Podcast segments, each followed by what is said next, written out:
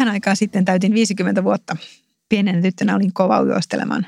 Ryömin jopa vanhempien sängyn alle piiloon, kun vieraita tuli kotiin. Enää en ole lainkaan ujo. Välillä koin olevani varsinainen rouva suorasuu. Elämä on opettanut. Mieheni Paavo Lipponen sai alkuaikoina kovasti rohkaista minua esille, sillä jäin mieluusti seinän viereen seisomaan. Muistan esimerkiksi valokuvan siitä, kun presidentti Martti Ahtisaari teki ensimmäisen vierailunsa kesärantaan. Kuvassa minä seison kainosti syrjässä, kun mieheni ja Martti Ahtisaari keskustelevat. 50 ikävuoden rajapyykkin latautuu ulkoapäin paljon pelattavia rasitteita työelämään ja ulkonäköön liittyen. Kerran murrosikäinen tyttäreni harmitteli aknea ja rasvaista ihoaan. Lohduttelin häntä sanomalla, kun on rasvainen iho nuorena, vanhempana ei tule ryppiä. Samalla osoitin innokkaana omia kasvojeni. Nuori tyttäreni tyrmistyi ja kysyi hämmästyneenä, kuka sua nyt kattois? Olenko muuttunut näkymättömäksi, kuten ikäiseni naiset aika paljon kokevat? Tyttäreni kommentista huolimatta koen, että 50-vuotiaana elämä on ihanampaa kuin koskaan. Koen suorastaan tuleni huijatuksi kaikkien 50 pelottelujen vuoksi. Itselläni on käynyt ihan päinvastoin. Tuntuu, että tässä iässä nuoruuden vapaus yhdistyy elämän kokemukseen ja ikävaihe tuntuu oikein hyvältä. Toki minulla on vastuu itseni vanhemmasta puolisostani, joka on viime aikoina sairastellut. Itselleni suurin oivallus 50-vuotiaana oli ymmärtää elämän rajallisuus. Oli tärkeää tajuta, että edessä on vähemmän terveitä vuosia kuin mitä niitä on jo takana. Olen Päivi Lipponen ja olen tänään Radio Suomen kutsuvieraana. Tykkäsin pienenä laulaa lapsiaiheisia virsiä. Otin usein raamatun kirjahyllystä ja pyysin äitiä lukemaan satuja Jeesuksesta. Harmitti, kun äiti lopetti lyhyen. Jälkeenpäin hän kertoi pitäneensä liiallista raamatun lukemista lapsen mielelle vaarallisena. Olen koulutukseltani filosofian tohtori ja olen kolmen aikuisen tyttären äiti. Olin 20 vuotta mukana politiikassa. Politiikassa toimin kansanedustajana ja kaupunginvaltuutettuna. Lisäksi sain seurata politiikkaa aitiopaikalta mieheni Paavo Lipposen rinnalla, kun hän toimi pääministerinä ja eduskunnan puhemiehenä.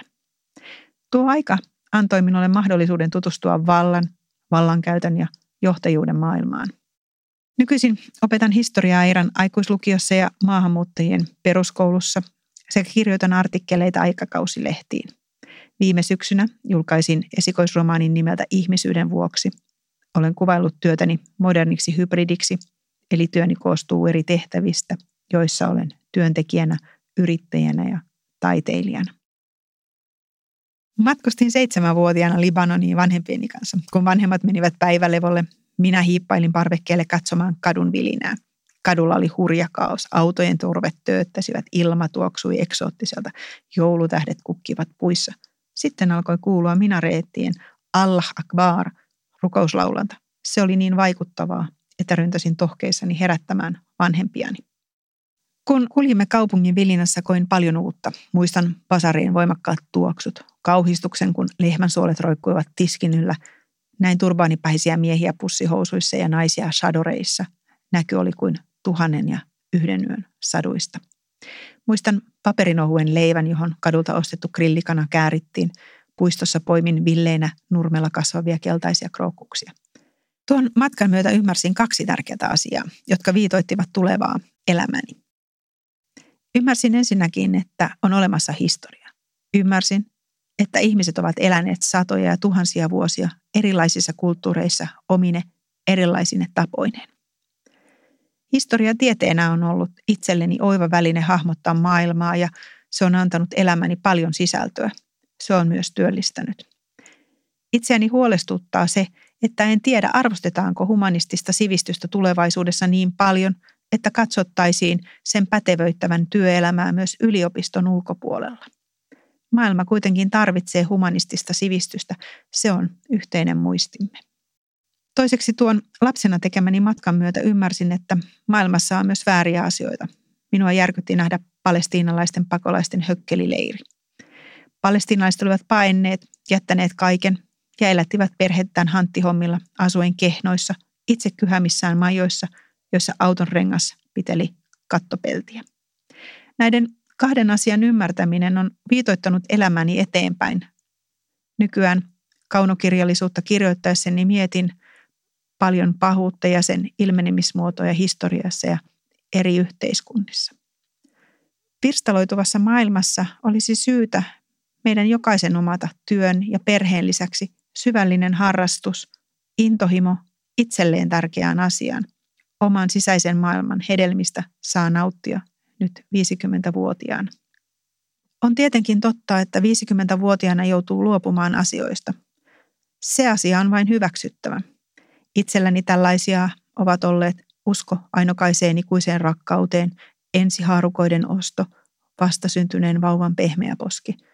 Tässä vaiheessa on oltava kiitollinen, että on saanut elää nuo kaikki vaiheet läpi. Ja lisäksi, niin klisee, mutta niin totta. Kun yksi ovi sulkeutuu, monta ovea avautuu. Kerron myöhemmin tässä ohjelmassa, mitä uusia ovia itselleni on avautunut. Olen syntynyt aitona juhannuksena eli 25. kesäkuuta. Nykyisin hän juhannuksen ajankohta kalenterissa vaihtuu vuosittain, eikä se pysy samana. Koen edelleen olevani tuo nokturnen neito kesäheinä. Kävin Napolin arkeologisessa museossa, jossa pysähdyin Pompeista pelastetun mosaikin eteen. Siinä oli kuvattu luuranko mustalla pohjalla. Luurangolla oli tyhjiin valunut viinikannu alaspäin kädessä. Mosaikkiin oli kirjoitettu teksti Carpe diem, tartu hetkeen.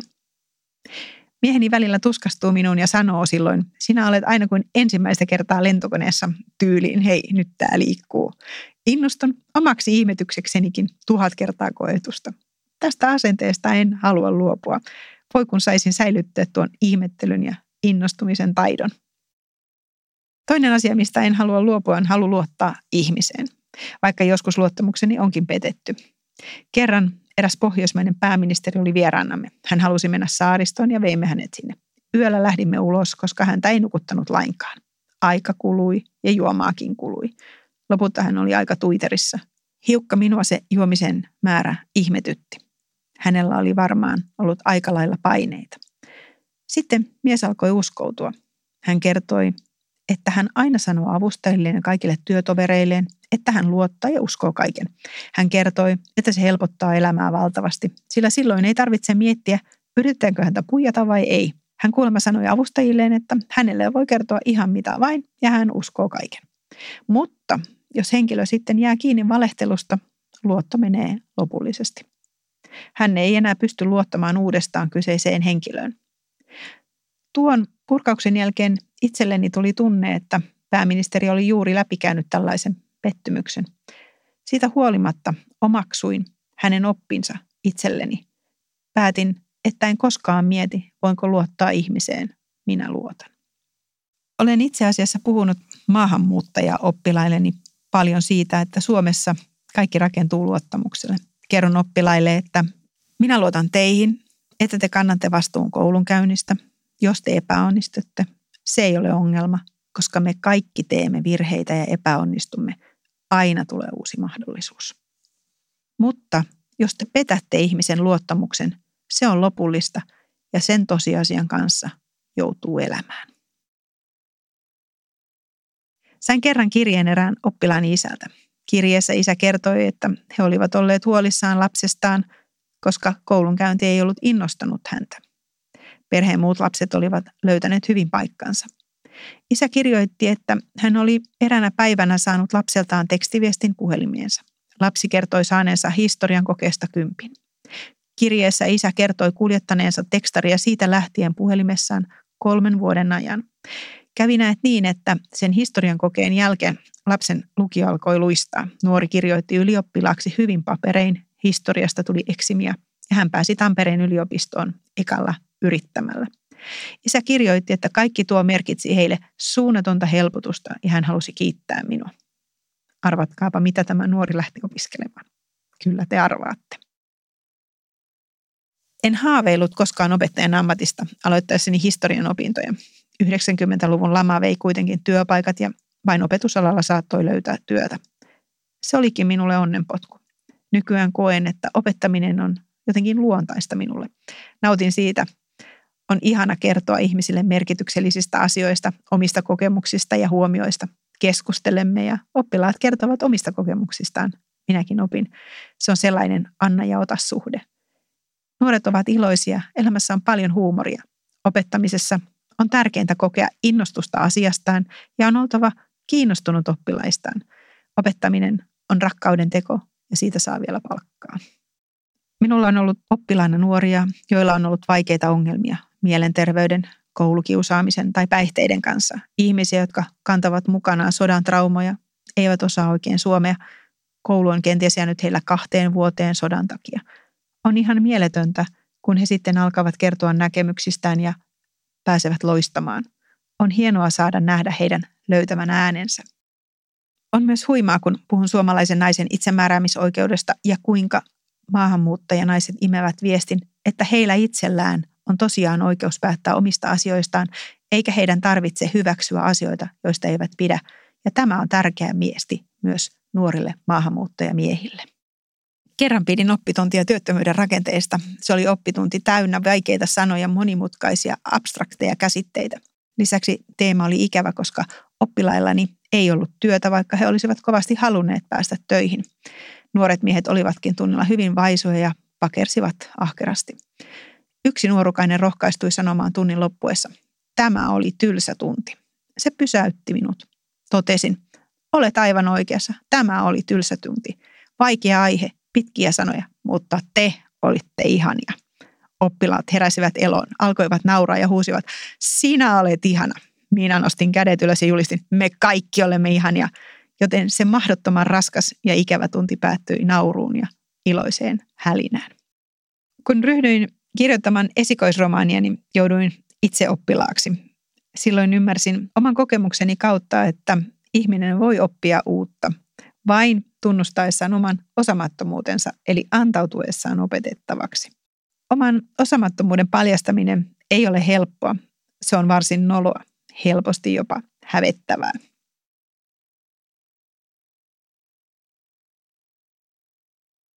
Olen Päivi Lipponen ja olen tänään Radio Suomen kutsuvierana.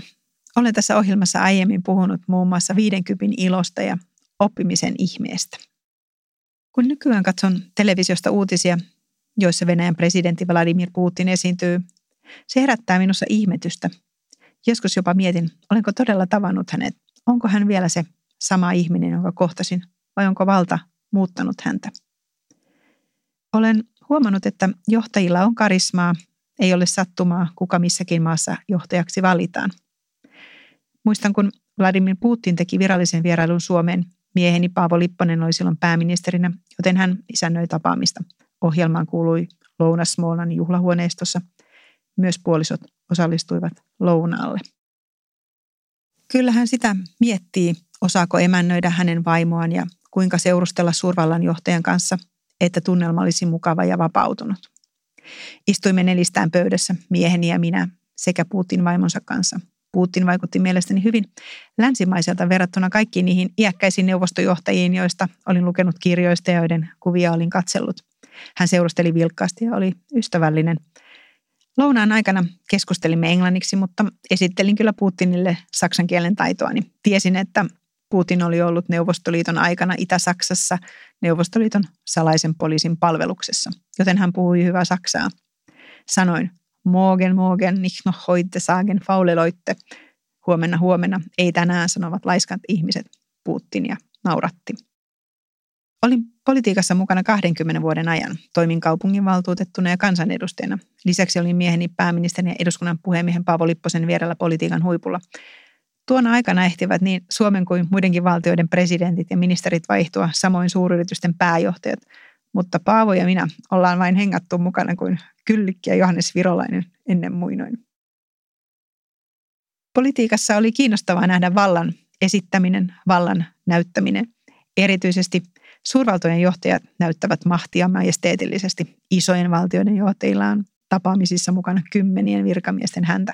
Näiden ihmisten tarkoituksena on lähinnä viestittää maan mahtavuudesta, jota he johtavat.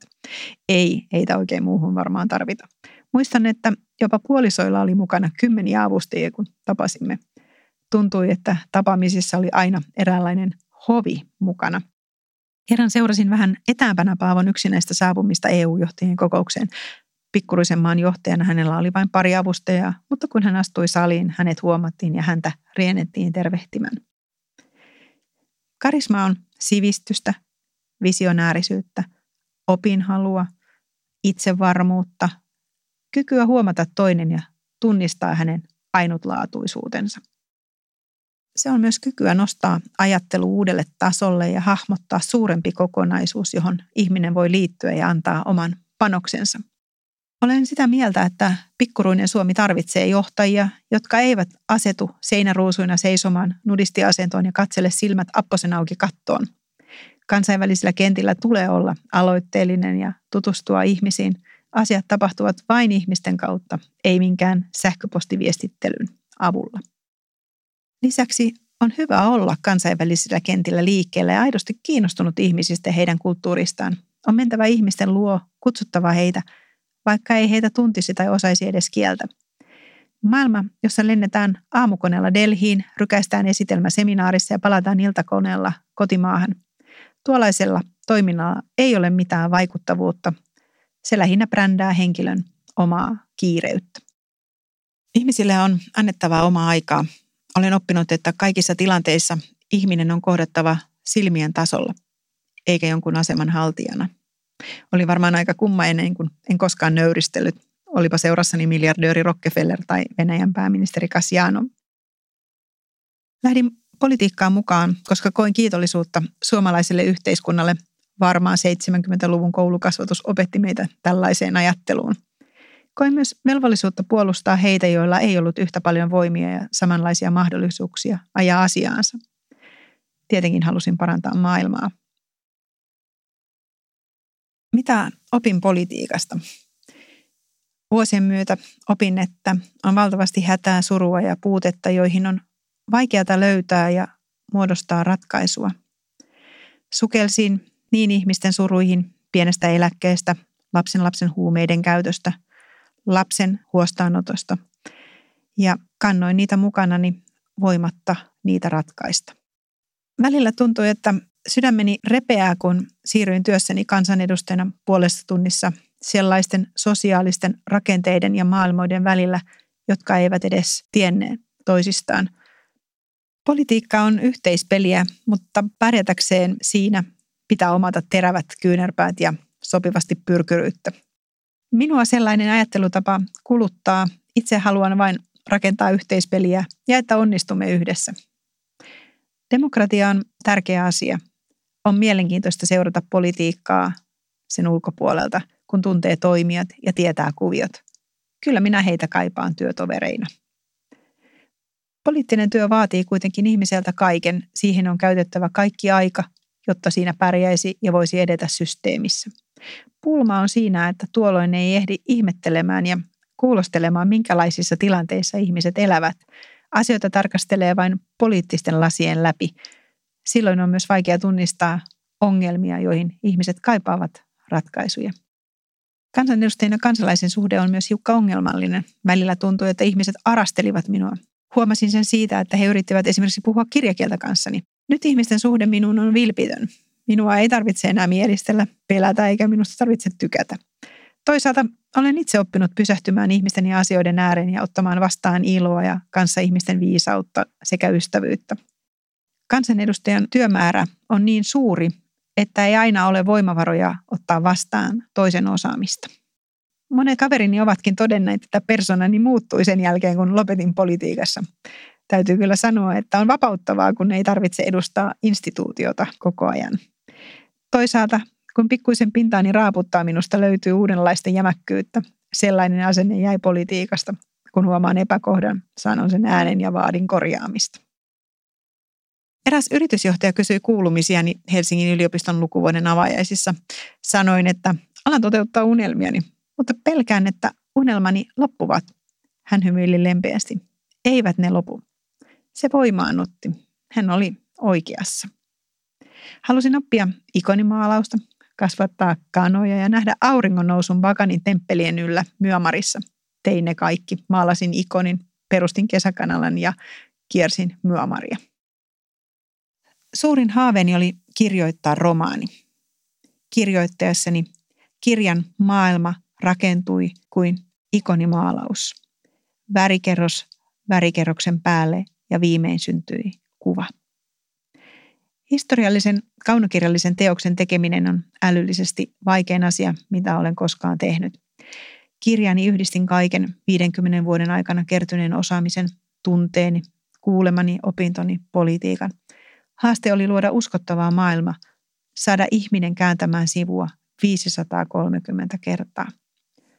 Kävin Vilnassa ja astelin KGBn pidätyskeskuksen halkeeleita rappusia alas kellarin kosteaan kylmään maailmaan kuin kirjani Dima, joka askelmalla koin luovuvani oikeuksistani ja ihmisen arvosta.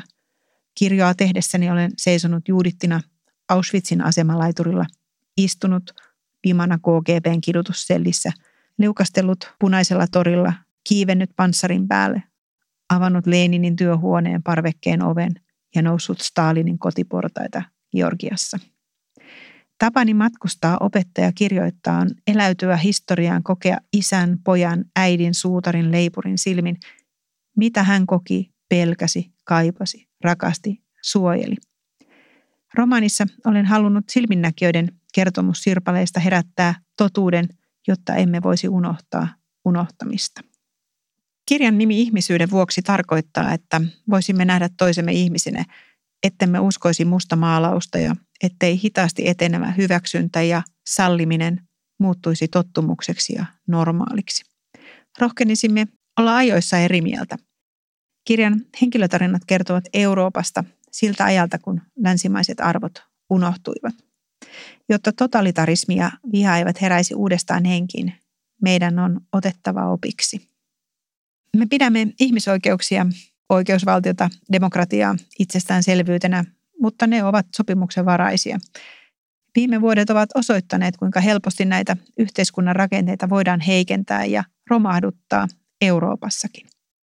Aikuisena olen pohtinut, kenen joukossa itse seisoisin, millaisen henkilökohtaisen valinnan itse kukin meistä tekisi turvatakseen asemansa, henkensä, perheensä tai omat lapsensa – kun oikeusvaltion rakenteet murtuvat.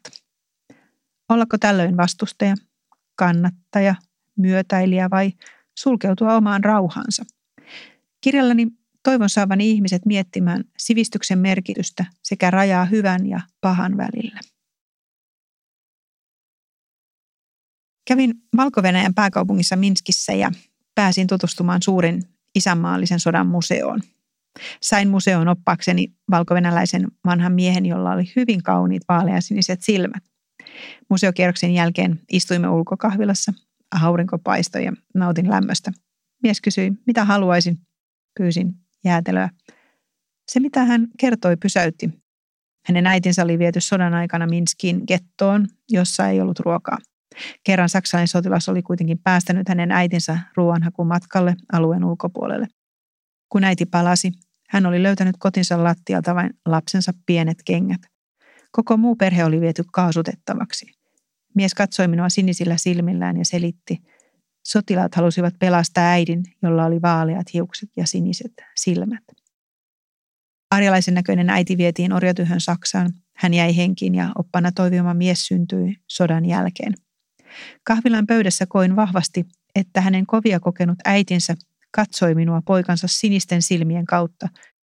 Tunsin saaneeni tehtävän kirjoittaa, kirjoittaa historian unohtamista ihmisistä ja historian ankarista käänteistä. Olen Päivi Lipponen ja olen tänään ollut Radio Suomen kutsuvieraana.